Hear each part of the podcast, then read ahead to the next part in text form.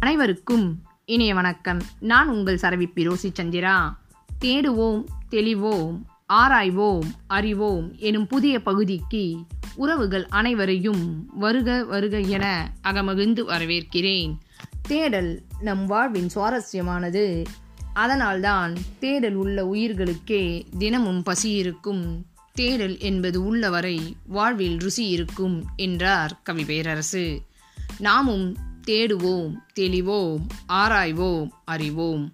இன்று நம் தேடலில் நாம் காணவிருக்கும் கவி சக்கரவர்த்தி கம்பர். கம்பர் என்றதும் நம் நினைவிற்கு வரும் பழமொழி கம்பர் விட்டு கட்டுத்தறியும் கவிப்பாடும். தமிழ்மொழி தனக்கோர் தவசிறப்பை தந்தது கம்பரின் கவி சிறப்பே என நாமக்கல் கவிஞர் புகழாரம் சூட்டியுள்ளார். அது மட்டுமா? வெண்பாவிற்கு புகழேந்தி பரணிக்கோர் சயங்கொண்டான் விருத்தமெனும் ஒன்பாவிற்குயர் கம்பன் என பலப்பட்டை சொக்கநாத புலவர் பாடல் குறிப்பிடுகிறது. கம்பர் என்றதும் நம் நினைவிற்கு வரும் மற்றொரு செய்தி கம்பராமாயணம். ஓர் அம்பின் செயலை கம்பர் அவருக்கே உரிய கவித்திரத்தில் உணர்வினை வெளிப்படுத்த வெளிப்படுத்தியுள்ளார். ராமனுக்கும் ராவணனுக்கும் போர் நடைபெறுகிறது. கரு என்ன அப்படின்னா ராமனுக்கும் ராவணனுக்கும் போர் நடைபெறுகிறது. அந்த போரில் ராமனுடைய அன்பு ராவனுடைய மார்பை துளைத்து செல்லுது. இந்த கரு தான். இந்த கருவை அவருடைய பாடலில் எப்படி குறிப்பிட்டிருக்காரு அப்படிங்கிறத தான் நம்ம இப்போ ஆராய போகிறோம் ராமனுக்கும் ராவணனுக்கும் போர் நடைபெறுகிறது. ராமனுடைய அம்பு ராவனுடைய மார்பை துளைத்து செல்லுது.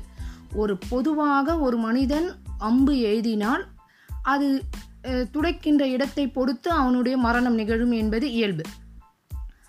ராவணனுடைய மரணம் வந்து எவ்வாறு நிகழ்கிறது அப்படின்னா ராமனுடைய ஒரே ஒரு அம்பு அது எப்படி துளைத்திருக்கிறது அப்படிங்கிறத அவருடைய பாடலில் அவர் குறிப்பிடுறாரு.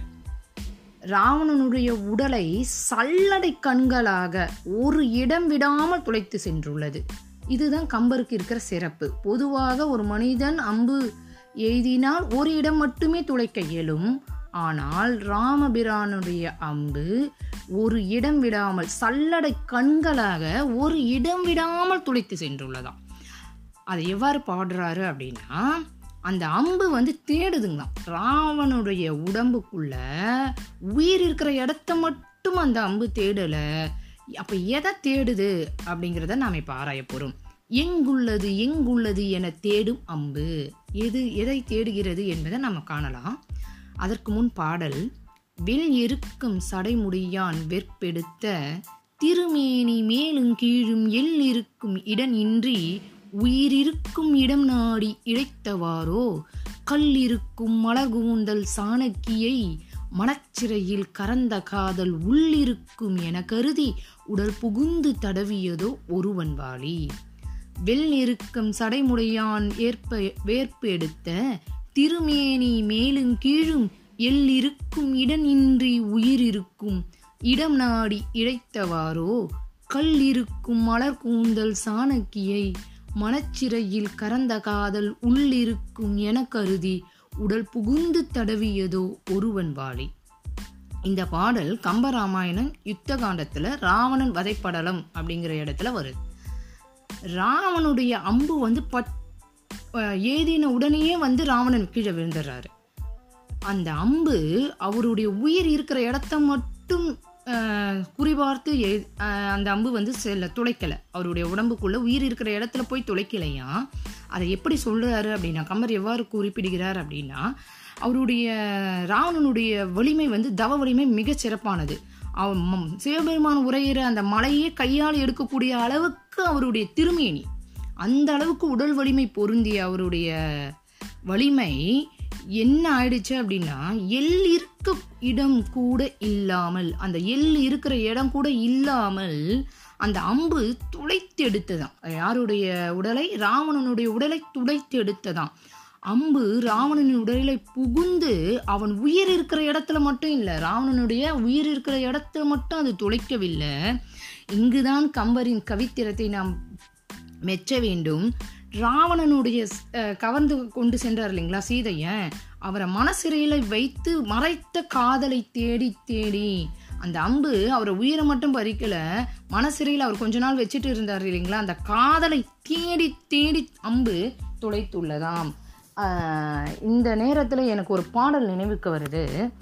திருமந்திரம் அப்படிங்கிற சித்தர் இலக்கியத்தில் பிறன் பிறர் மனை நவை நயவாமை அப்படின்னு ஒரு பாடல் உள்ளது. ஆத்த ஆத்த மனையால் அகத்தில் இருக்கவே காத்த மனையாளை காமுறும் காளையர் ஆத்த மனையால் அகத்தில் இருக்கவே காத்த மனையாளை காமுறும் காளையர் காய்ச்ச பலாவின் கனியுண்ண மாட்டாமல் காய்ச்ச பலாவின் கனியுண்ண மாட்டாமல் ஈச்சம்பழத்துக்கு இடருற்றவாறே ஈச்சம்பழத்துக்கு இடருற்றவாறே. அதாவது வீட்டில் இருக்கிற மனைவி வந்து முக்கனி சுவை கொண்டவள். அவளை கனியுண்ண மாட்டாமல் ஈச்சம்பழத்துக்கு இடருற்றவாறே. மாற்றான் மனைவியை நேசிப்பவர் கடைசியில் இடர்பட்டு இறந்து விடுவார். அவருடைய வாழ்க்கையில இன்பமே இருக்காது அப்படின்னு திருமந்திரத்தில் திருமூரல் குறிப்பிடும் செய்தியை இங்கு ஒப்புநோக்க எனக்கு ஏதுவாக இருக்கு.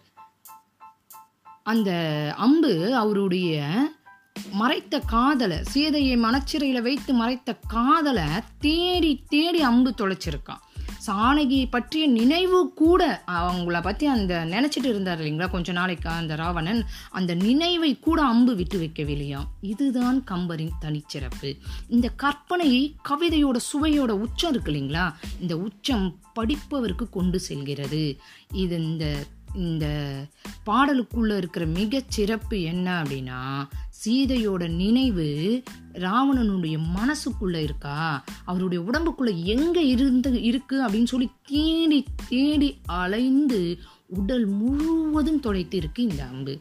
மீண்டும் ஒரு முறை அந்த பாடலை பாடி நான் என்னுடைய உரை முடித்துக் கொள்கிறேன் வெண் எருக்கம் சடைமுடையான் எர் வேற்பெடுத்த திருமேனி மேலும் கீழும் எல் இருக்கும் இடனின்றி உயிர் இருக்கும் இடம் நாடி இழைத்தவாரோ கல் இருக்கும் மலர் கூந்தல் சாணக்கியை மனச்சிறையில் கறந்த காதல் உள்ளிருக்கும் எனக்கருதி உள்ளிருக்கும் எனக்கருதி உடல் புகுந்து தடவியதோ ஒருவன் வாளி இவ்வாறு அந்த உணர்வின் வெளிப்பாட தன் மாற்றான் மனைவியை நேசிக்கும் ஒரு மனிதருக்கு எவ்வாறு மரணம் நிகழும் அப்படின்னா அந்த ஒரு அம்பு கூட அந்த இடத்த அவருடைய உயிர் இருக்கிற இடத்த மட்டுமல்ல அந்த நினைவிருக்கும் இடத்தை கூட சுற்றி சுற்றி தேடி தேடி அது அலைந்து கொன்றது துளைத்தது உடலை துளைத்து கொன்றது என்கிற செய்தி மிகவும் வியப்பானதாகவும் வாழ்வியல் விழுமியத்தின் வெளிப்பாடாகவும் வெளிப்பாடாகவும் அமைந்துள்ளது.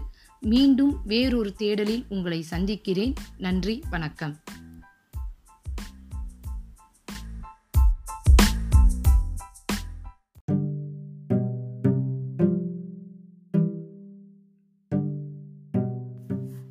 அனைவருக்கும் இனிய வணக்கம். நான் உங்கள் சரவிப்பி ரோசி சந்திரா. இன்று உலகை அச்சுறுத்தி கொண்டிருக்கும் கொடிய நோய் கொரோனா என நாம் அனைவரும் அறிவோம். ஆனால் அதைவிட மிகப்பெரிய கொடிய நோய் நம் அனைவரையும் ஆட்கொண்டுள்ளது. வாருங்கள் கவிதைக்குள் செல்வோம். வெட்கப்படு மனிதா. பிராணவாயின்றி விலைமதிப்பற்ற உயிர்கள் இறக்கிறது. பின குவியலாய் பார்க்க நெஞ்சம் பதைக்கிறது. பிராணவாயு தரும் மரத்தை அழித்தாய். உன் சுயநலத்திற்கு இயற்கையை சிதைத்தாய். விளைநிலத்தை விளைநிலமாக்கினாய். மும்மாரி மழையை பொய்க்க வைத்தாய். பூமி தாயை நெகிழியால் மலடியாக்கினாய். எல்லாம் நீயே செய்துவிட்டு கொடிய நோய் கொரோனா என்கிறாய். வெட்கப்படு மனிதா வெட்கப்படு கொடிய நோய் கொரோனா அல்ல உன் கீழ்மை குணமே. அகத்திற்கு முகமூடி அணிந்ததன் விளைவு முகத்திற்கு முகமூடி அணிய வேண்டியது அவலத்தின் திறவு. உலகுக்கு உணவளித்த விவசாயிக்கு கண்ணீரை விளையாக்கினாய். உன்னத பெற்றோருக்கு முதியோர் இல்லத்தை பரிசளித்தாய். பகுத்துண்ணலை அழித்து மீது உண்டு வறுமையை வளர்த்தாய். பிடிவாதம் செய்தே பல பிரிவினை செய்தாய். மாண்பான மனிதத்தை மண்ணுக்குள் புதைத்தாய். எல்லாம் நீயே செய்துவிட்டு கொடிய நோய் கொரோனா என்கிறாய். வெட்கப்படு மனிதா வெட்கப்படு கொடிய நோய் கொரோனா அல்ல உன் கீழ்மை குணமே உன் கீழ்மை குணமே. நன்றி வணக்கம்.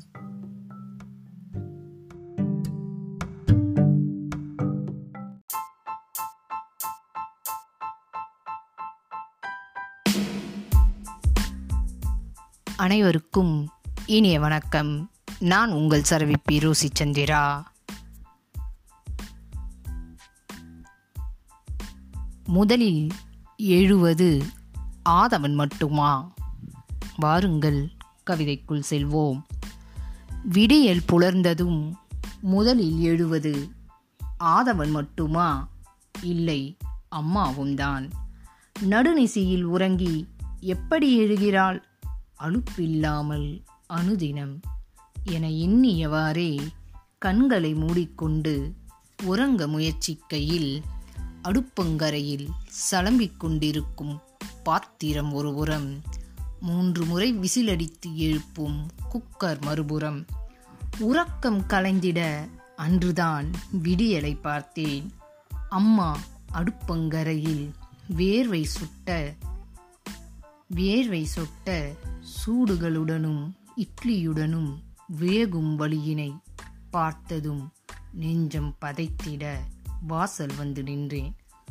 அழகிய பூக்கோளம் வாசலை வரவேற்க அம்மாவின் மனக்கோளம் திண்ணையில் படுத்திருக்க திகைத்து நின்றேன். சுவையான தேநீரை ஒரு குவளையில் எடுத்துக்கொண்டு அன்புடன் அடைக்கிறாள் அம்மா என்னை. வருகிறேன் அம்மா. என்று உள்ளே செல்கையில் குவளை தேநீர் மட்டும் இருக்கிறது அம்மா இல்லை. எங்கே சென்றாள்? என்று கண்கள் தேடிட என் பையில் அடுக்கி வைக்கிறாள் பாட புத்தகம் எவ்வளவு அன்பு என் அம்மாவிற்கு என அகமகிழ்ந்து சுவைத்தேன் வாசமிக்க தேநீரை. நன்றி வணக்கம்.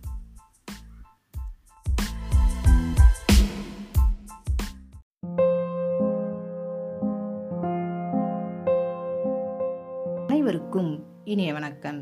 நான் உங்கள் சரவிப்பி ரோசி சந்திரா. பெண்ணியம் இன்று உலக அளவில் பேசப்படும் பாடுபொருளாக வளர்ந்துள்ளது.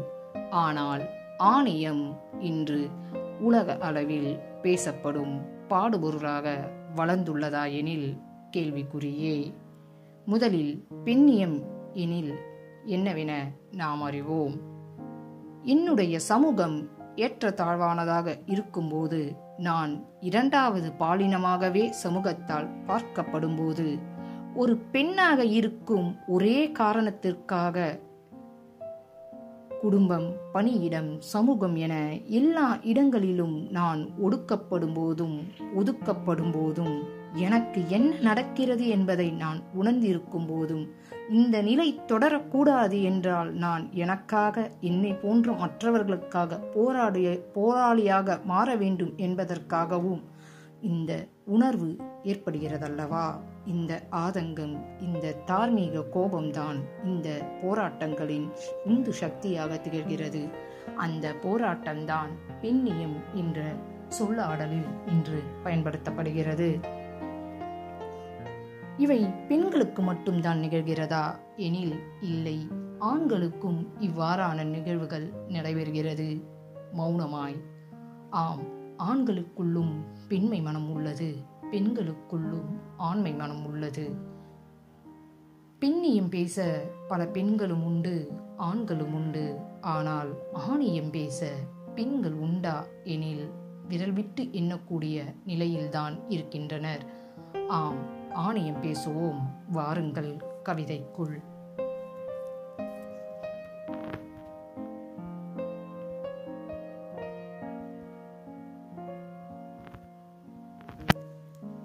ஆணியம் அன்பு இருபாலருக்கும் பொதுவெனினும் பெண்ணுக்கே உரித்தானது என புகழாரம் சூட்டும் சமூகம் ஆண்களை மறந்தது ஏன்? அன்பை வெளிக்காட்டாமல் அகத்தில் வைத்து உருகி கரைந்து வாழ்க்கைக்கு ஒளி வீசும் மெழுகுவர்த்தி ஆண்கள் என்பதை சமூகம் வெளிக்காட்டாமல் இருப்பது ஏன்? தியாகச் செம்மல் தன்னிகரற்ற தெய்வம் உயிரின் உறைவிடம் என தாய்மைக்கு சிறப்பிக்கும் சமூகம் தந்தையை சிறப்பிக்கவில்லை ஏன்? உயிர் தந்தது இருவர் இதில் உயர்வானவர் ஒருவர் என பாலின பாகுபாட்டை தொடங்கி வைத்தவர் யார்? ஆண்கள் எனில் வல்லினம் பெண்கள் எனில் மெல்லினம் என நம் ஆழ்மனத்தில் பதிய வைத்தது யார்? பெண்ணுக்கு முன்னுரிமை ஆணுக்கு ஏன் உரிமை என நடுநிலை தவற வைத்தது ஏன்?